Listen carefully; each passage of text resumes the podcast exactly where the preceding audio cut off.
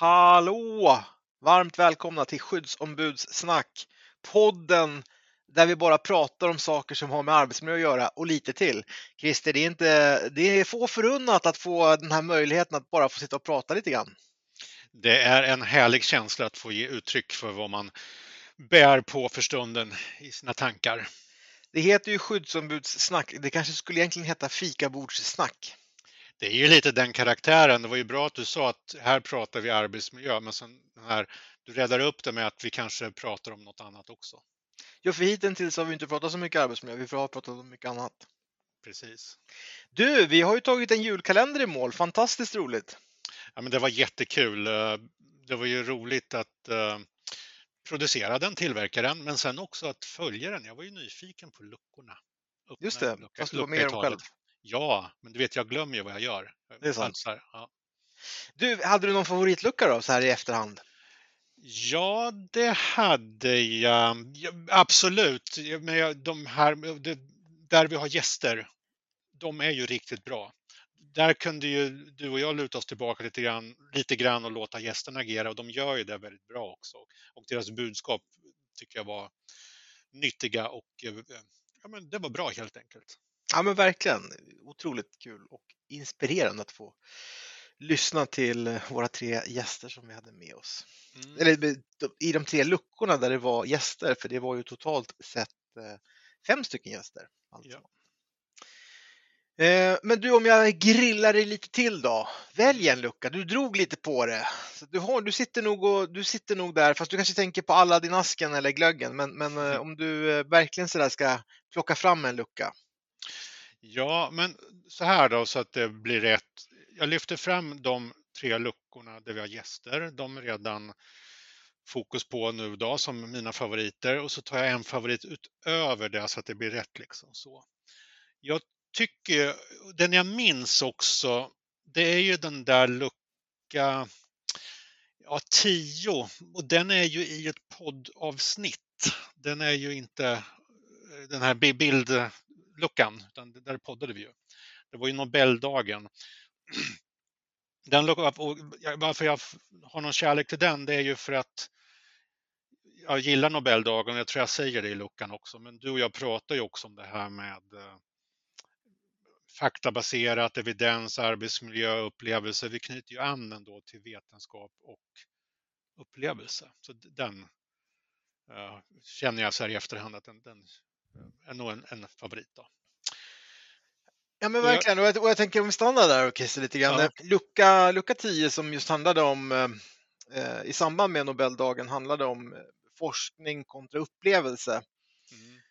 Det är ju, alltså desto mer, desto mer jag kommer in i, i vardagen med arbetsmiljö som huvudfokus, desto mer jag funderar kring de här delarna, desto tydligare blir ju bilden av att inom tjänstesektorn så är nästan all typ av arbetsmiljö upplevelsebaserad. Alltså det är den egna upplevelsen som är så styrande. Mm. Och väldigt svår ibland att åtgärda. Mm. För det bygger på att jag ska lyckas övertala till exempel dig att uppleva någonting annat. Mm. Ja, verkligen.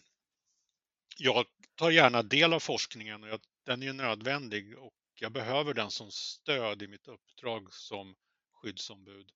Men när jag, vi rör oss i verkligheten, i realiteten så är det ju det du pekar på, det är ju människors upplevelse på arbetsplatsen. Det är det man ska lyssna efter när man letar efter hur, hur har ni det på jobbet så är det ju människornas berättelser. Det är där någonstans man får en bild av hur arbetsmiljön är och hur villkoren är och hur förutsättningarna är. Vi, vi, vi säger ju oftast du och jag, arbetsbelastningen är noll innan man har kommit till, till arbetet och påbörjar arbetet. Och rent teoretiskt, för så vet vi också samtidigt att så är det inte folk upplever utan folk kan ju vara väldigt stressade på morgnarna för att de vet att idag ska jag göra det här och jag måste göra det här och jag måste göra det här. Men det är de här måstena det, någon, måste, någon måste ju säga till en person att det är det här du ska utföra. Mm. Och jag skulle väl också samtidigt tro att väldigt många medarbetare har en ja, men egenpåtagen också, liksom, lägger på egna krav på sig själv. Mm. För man vill göra ett gott jobb, man vill hjälpa en kund, man vill klara av saker och ting. Och då, då lägger man egna krav på sig själv. Så det är ju arbetsgivarens, så som jag uppfattar arbetsgivarens krav och de kraven jag själv ställer på mig. Det är där någonstans den här risken för ohälsa uppstår. Mm. Är det en del av självledarskapet? För att vi ska ju ändå leda oss själva lite grann. Chefen är ju den som berättar vad vi ska göra, leder och fördelar arbetet. Sen i det ska, har ju vi en egen liten fri yta att röra oss på i självledarskapet. Är det där det uppstår det här som du pekar på? När man tolkar eller tar på sig lite för mycket eller går utanför ramarna? Alltså det finns en otydlighet i det. Ja, kanske. Ja, precis. När du säger självledarskap så frågan, blir jag lite fundersam på ifall det är det som är ehm, där skon klämmer därför att jag tror också samtidigt att det, det handlar ju också om vad jag upplever att jag tror att chefen kommer tycka om hur jag har utfört mitt arbete. Mm. Alltså jag gissar vad chefen kommer tycka. Mm. Eller jag gissar att det här kommer drabba min lön om jag inte om jag tar massa beslut på ett dåligt sätt eller vad jag uppfattar som dåliga, dåliga beslut. Liksom. Alltså, förstår du? Ja. Det kanske inte bara är självledarskapet i sig utan återigen då, vad, hur, hur jag upplever min plats på arbetet. om vi tar det vidare då, då om, om vi är kvar i självledarskapet och det du säger nu Mattias, det, det får ju mig att tänka på vikten av den regelbundna dialogen med chefen då, att kunna stämma av. Nu har jag idkat självledarskap på det här sättet, hur chefen ligger inom ramen eller alltså att man får en återkoppling då i sådana fall. Mm. Så att chefen kan säga ja du ligger rätt eller nej du, nu hamnar du lite utanför spel, din egen spelplan tillbaka in i ramarna. Ja, och du när vi pratar om det så är det ju också någonting som poppar upp i mitt huvud. Vad viktigt det är Christer att medarbetarna, medarbetaren och chefen har en tillit till varandra. Mm. Att jag som medarbetare kan lita på att chefen är ärlig med mig när den säger bra jobbat. Eller chefen är ärlig med mig när den säger ta det lugnt, du behöver inte göra de här sakerna. Tillitsbaserat ledarskap kanske? Ja, det är ju en väg att vandra. Att man har tillit till varandra, men det låter ju också som att du pratar om ett samarbete och samverkan mellan chef och medarbetare. Ja, för det har, precis, det har vi ju, vi, vi, du och jag kommer ju aldrig någonsin hamna i ett läge där vi skulle få ett Nobelpris, men skulle vi få ett Nobelpris för någonting så, så är ju den gyllene åtgärden, alltså chef-medarbetarsamtalet, hur viktigt det är. Mm jag skulle ju påstå att det är bara där och då framgång eller misslyckanden uppstår. Alltså, mm. Om inte det finns, om inte det sätts, då kommer vi ha medarbetare som far runt på en arbetsplats och tror saker som den ska utföra är viktigt för verksamheten fast chefen kanske inte har någon aning eller inte bryr sig eller har förväntat sig någonting annat. Mm. Och samma sak när, när medarbetaren vill ha hjälp, att den här tilliten då finns till att jag kan, jag kan lita på att chefen kommer hjälpa mig. Så därför går jag aldrig över gränsen för det ohälsosamma. Kan, kan det vara så att de här dialogerna mellan chef och medarbetare har blivit än viktigare och bör ske oftare än tidigare eftersom tillvaron på jobbet också är så ombytlig? Förut kanske det var en mer, för några år sedan kanske det kanske var en mer konstant i tillvaron. Det räckte med en viss regelbundenhet, men idag är det ju verkligen det här team, teamworken, team, teamarbetet, teamkänslan, att hela tiden göra de här avstämningarna. Ja, men du, om jag sticker ut hakan nu då så får väl du eh, trycka tillbaka min haka. Men jag tror att det är direkt nödvändigt därför att vi har ett, idag ett väldigt osäkert ledarskap ute på arbetsplatserna till viss mm. del. Mm. Och då behövs den här kontinuerliga dialogen än mer mm. än vad den kanske behövdes på ett, på ett kontor där man dagligdags träffades och chefen Även fast den kanske inte pratade med samtliga medarbetare, såg samtliga medarbetare. Och då hade chefen en större tillit till att de här medarbetarna gjorde någonting. Alltså det är det här elementära egentligen, att den, som, som vi hade innan pandemin. Jobbar du så är du på ett kontor. Mm. Man, jobb, man kan ju inte jobba hemma, då får man ju ingenting utfört. Då sitter man bara och pillar sig naveln och sådär.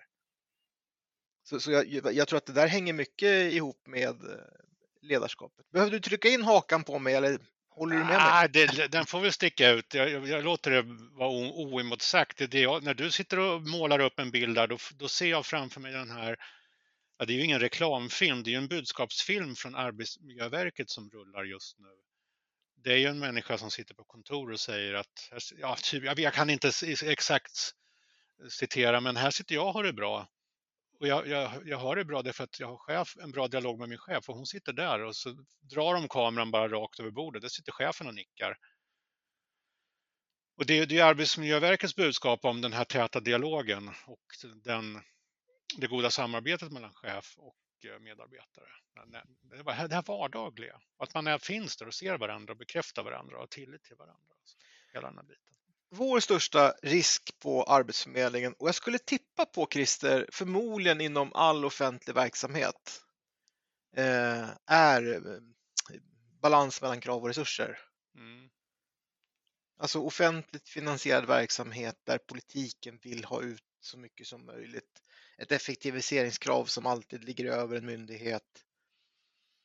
Eh, medarbetare som, som kanske jobbar i, i en snårig terräng med massa regelverk att förhålla sig till som inte alltid är logiskt.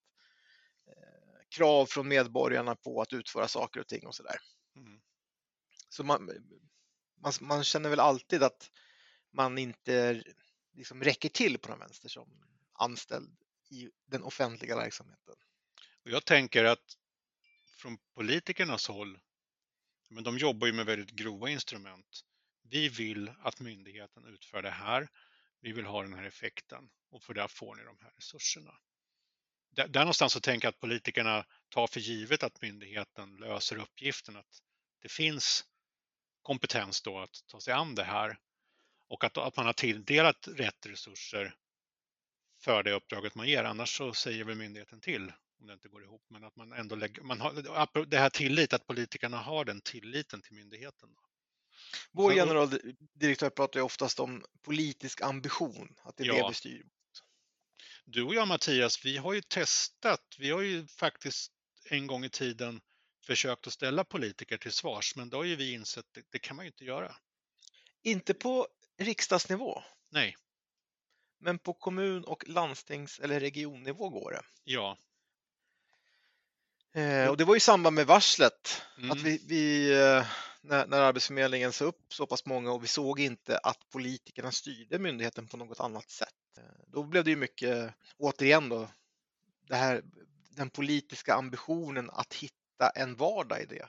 Mm. Eh, men, men och, om vi studsar tillbaka då när vi har liksom eh, eh lagt bommellet runt omkring den här frågan ohälsan är ju i, i krav och resurser. Det är, en, det är, en, väldigt påtaglig ohälsa som kan uppstå eh, i det där Christer. Det är ju liksom gå in i väggen eller ja, ja. få dåligt hjärta eller um, huvudvärk eller ja, allt möjligt som, som skulle kunna uppstå. Dålig stämning på jobbet, mobbing. Alltså du får ju massor med uh, ogynnsamma effekter. Ja, verkligen. Bra, det precis. Mm. Uh, och, och, det, och, och då, då, det intressanta i det här är ju någonstans att allt det här bygger på vad är det vi har upplevt för någonting. Ja. För, för vi, vi, vi, har en, en, en, aktuell fråga som har studsat runt eh, på Arbetsförmedlingen och utan att gå in närmare specifikt på vad det är så handlar det om att hantera en kö. Men en kö på två, det är fortfarande en kö på samma sätt som en kö på tusen är. Mm. Det handlar bara om hur vi värderar den här kön. Mm. Och här tror jag att återigen då, jag kan uppleva det som väldigt stressande att ha en kö på tusen.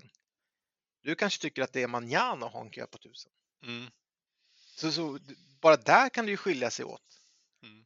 Och hur ska chefen då hantera det? Jo, men återigen, det är ju de här Christer, hur är det med dig? Hur går det? Ja, men det är manjana chef. Jag tycker det här det är inga problem. Medan jag bara springer runt i cirklar när chefen pratar med mig. Jag är så stressad. Det här, usch, det här är hemskt. Sådär.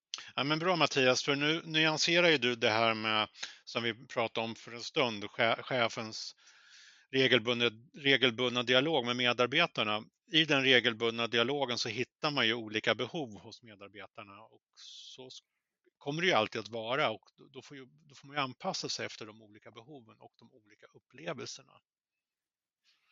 Ja, framförallt precis och framförallt en, en, en ledares största arbete, utmaning på en arbetsplats, det är ju att få ihop det där pusslet.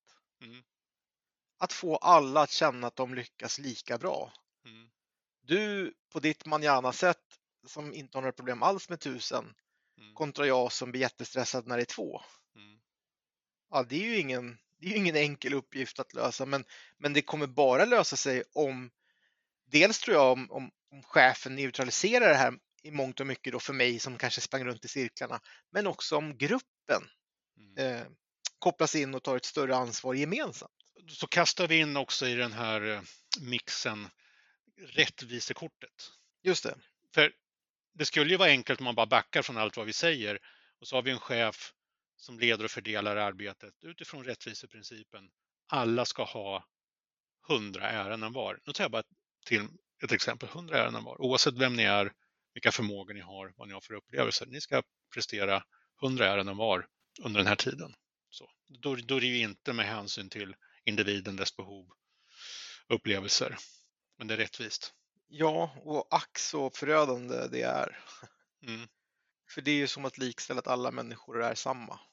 Men jag tror att det där är en, jätte, det, det där är en utmaning, för jag tror medarbetare också kan ibland ha lite svårt att ställa upp på den där rättviseprincipen eller förstå den eller jag vet inte hur jag ska uttrycka mig utan att det blir fel. Ja, men det, ja, men det, finns, det finns en gång rättviseperspektivet har, har en betydelse tycker jag och det är när man, när man inte drar ett jämnt lass. Mm, just det.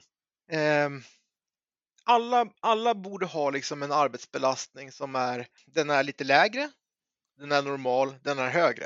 Mm. Jag, jag, tror på en sån kurva. Jag tror att det, det, det mår vi bäst utav att få och det, återigen, när jag, i samma veva som jag säger det så är det självklart att alla är vi olika och har olika behov. Men mm. jag tror, skulle vi ligga jämnt konstant hela tiden, samma belastning, mm. det tror inte jag vi skulle må bra utav. Och jag tror definitivt inte vi skulle må bra utav för hög arbetsbelastning. Jag tror inte heller vi skulle må bra utav för låg arbetsbelastning. Den här variationen. Men då får, då, jag får ju bilder när du, när du berättar Mattias. Nu får jag en bild av en vagn på hjul och på den vagnen lägger vi en belastning, en tyngd. Och så är vi ett team, en sektion av arbetsförmedlare som för hand ska dra den här vagnen och chefen säger ni 20, vi ska förflytta den här vagnen från punkt A till punkt B. Alla tar i och drar nu. Och så gör vi ju det och då kommer ju alla ta i efter sin förmåga. Chefen kan ju omöjligt mäta hur mycket var och en tar i, men vi tar i alla för, för vår, vår gemensamma ansträngning så att säga alla tar ärligt i så mycket de kan och så mycket olika förmågor. Men vi är ju olika, vi har, vi har olika åldrar, vi har olika muskelmassa, vi har olika längd. Alltså det är massor med parametrar. Vi har olika mentalitet och alltså det är hur mycket som helst som spelar in hur mycket var och en bidrar. Men alla bidrar så gott de kan och vagnen flyttar sig från A till B och vi har gjort det tillsammans och vi hade en chef som ledde arbetet. Ja, och, bygger, och studsar vi tillbaka då i det Christer så bygger det på att vi har tillit vi som går runt den här vagnen. Mm. Att alla bidrar lika mycket. Mm. Men vi kanske också behövde prata om det. Mm. Vi kanske behöver prata om att just idag känner jag mig lite, eh, lite svag i benen här Christer, så att eh, mm. om du, Kalle, Lisa och Mohammed, om ni, om, om, har ni lust att dra lite mer? För jag kommer inte klara mm. av det. Om jag kan säga det.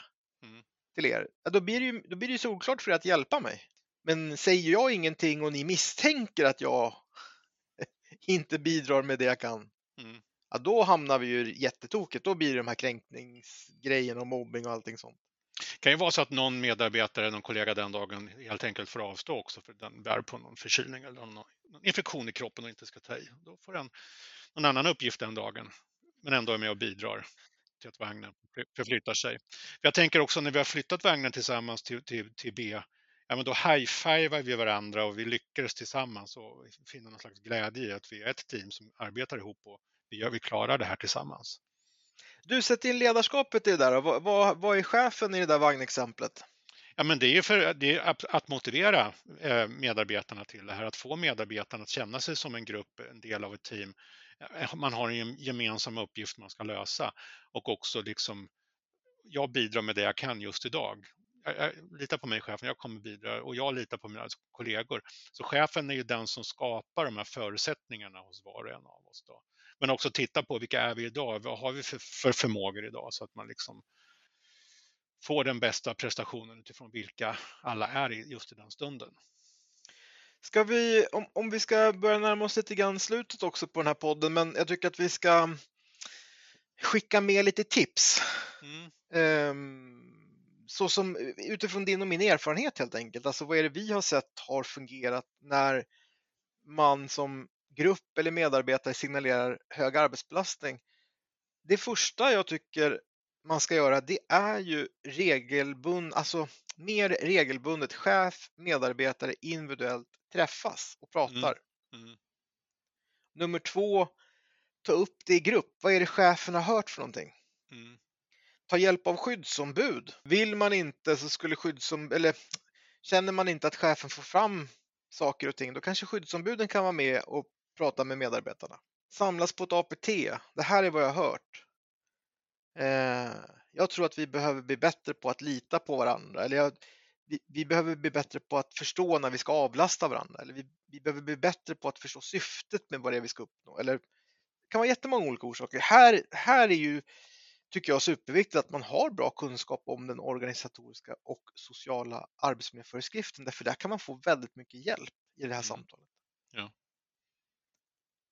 Och sen slutligen så, så tror jag att man ska vara skulle man få sådana här signaler så ska man vara väldigt aktiv i att söka hjälp om man känner att man står och stampar med företagshälsovården. Mm. Det är väl mina sådär tre, och jag vet, jag vet att det är inte mina för jag vet att du håller med mig om dem, men är det någonting mer du, du ser som tips man skulle kunna lägga in i det här? Nej, inte mer. Utan det är i sådana fall just det här begreppet arbetsbelastning, att man tar det snacket och att alla får sätta ord på vad det är. För att det kan ju vara så, börjar vi prata om det så kommer vi säkert ge lite olika uttryck för vad det är för någonting. I grund och botten är att vi ska utföra mer än vad vi har tid eller ork eller resurser för, men det kan ju ändå ge ett individuellt uttryck och det, det, det behöver man dela med varandra. Vad, vad, vad betyder det här för var och en av oss? Du, och apropå då lucka 10, det slår mig nu. Där pratade vi om forskning kontra upplevelse och att de bör gå hand i hand. Någonting som forskningen har påvisat, det är att det kan sätta sig en kultur på en arbetsplats där man ska uppleva att det är väldigt mycket och att mm. man ska ha mycket att göra. Mm. Och att det är rent utav skadligt. Mm. Därför att då förväntas man, alltså även om man kanske inte upplever att man har mycket att göra, men är kulturen på arbetsplatsen att alla går runt i korridoren eller på chatten eller när man frågar hur är det, ja det är väldigt mycket just nu. Mm. Är det konstant så och det egentligen inte finns rejäla belägg för det, ja då blir det per automatik en upplevelse av att det är hög arbetsbelastning. Mm. Och det behöver man ju också prata om tillsammans. Vad är det vi säger till varandra på morgonen? Hur kul, hur kul är det att mötas utav det är så mycket? Ja, men jag, jag tycker, ja, men bra Mattias, jag, jag, tycker, jag skulle vilja fortsätta att, att tillåta att man får säga så, men då behöver ju någon börja ställa de här, de här fem frågorna. Okej, du, nu sa du alldeles nyss att det är mycket att göra. Uh, kan du beskriva vad det är? Och så får man någonting. Och så ställer man de här fem frågorna som leder in till någon slags grundorsak. Då. Ja, för, för tar vi oss som skyddsombud, när vi hör de frågorna så stannar vi väl nästan alltid upp och frågar berätta mera. Ja. Vi, gått, vi, måste gå till chefen. Ja. Och medarbetaren säger nästan alltid nej, det vill jag inte. Så att eh, håller helt med, det, det, ska ju inte vara några otydligheter där. Det är klart som korvspad att man ska kunna ha en ärlig dialog på arbetsplatsen och är det mycket så ska man säga det och man ska också framförallt kunna, tänker jag, få ett kollegialt stöd i det. Ja, men och det stödet är väl att börja prata, att ställa de här frågorna. Okej, okay, hörde att du sa att det var mycket. Och så börjar man lirka lite grann i det där. Det är, det, det är väl ett sätt att hjälpa att, att finnas till hands än att bara konstatera det eller bara hålla med och så händer ingenting. Verkligen. Vi ska, vi ska inte heller glömma bort att det vi har pratat om för att åtgärda ohälsosam eller hög arbetsbelastning. Det är ju samma sak som när vi är i ett normalläge. Det, det är ju det, det proaktiva arbetsmiljöarbetet är ju just chef, arbetstagare, prata med varandra, lyfta upp det på APT, konstanta justeringar, konstant prat om hur mm. vi kan hjälpa varandra, eh, konstant kollegialt stöd förstå att någon eh, inte kan bidra lika mycket, hur kan jag då bidra lite mer? Jag tycker att det är alltid enklare att förstå när det handlar om fysisk arbetsmiljö och fysisk ansträngning. Vi tar det här exemplet med vagnen som ska flyttas. Då. Om det nu är den här sektionens primära arbetsuppgift att flytta vagnar om dagarna från punkt A till B, då kan man ju börja prata om hur många gånger orkar vi flytta en vagn på förmiddagen? Vi orkar flytta den fyra gånger. Fyra gånger orkar vi dra en sån här vagn med den här vikten med dem vi är. Sen, sen orkar inte musklerna mer och det köper man ju för att orkar inte en muskel så orkar inte en muskel. Det går liksom inte. Den måste få återhämta sig. Och så orkar vi rimligtvis efter lunch dra vagnen fyra gånger till. Men då har man ju satt sitt maxtak åtta gånger på en dag orkar vi flytta den här vagnen med den här belastningen på så att säga. Jag tror att det är väldigt acceptabelt när det gäller fysik. Så. Men när det gäller den här mentala ansträngningen så är det mycket svårare att prata om det här. Hur mycket pallar vi med? Man tror alltid man kan orka lite till och jobba någon extra minut eller jobba lite fortare eller det här. Alltså det, det, det är så diffust och inga tydliga gränser för hur mycket ja, nu, våra mänskliga hjärnor klarar av. Apropå vad våra mänskliga hjärnor klarar av. Vi, vi börjar slå i taket på den tid vi har försökt hålla oss inom Mm. Eh, och jag kan uppleva ändå att vi eh, har pratat om det vi ville få ur oss idag. Eh, och det var ju lucka 10 och, och, och eh, upplevelsen av saker och ting kontra forskning. Då. Mm. Ehm, så jag tänker nästan att vi stänger dagens avsnitt. Det är ju inte längre en lucka utan vi har ju gått över till ordinarie skyddsombudssnack med mig Mattias Gustafsson och dig Christer Hansson. Yes. Stort tack för idag! Tackar!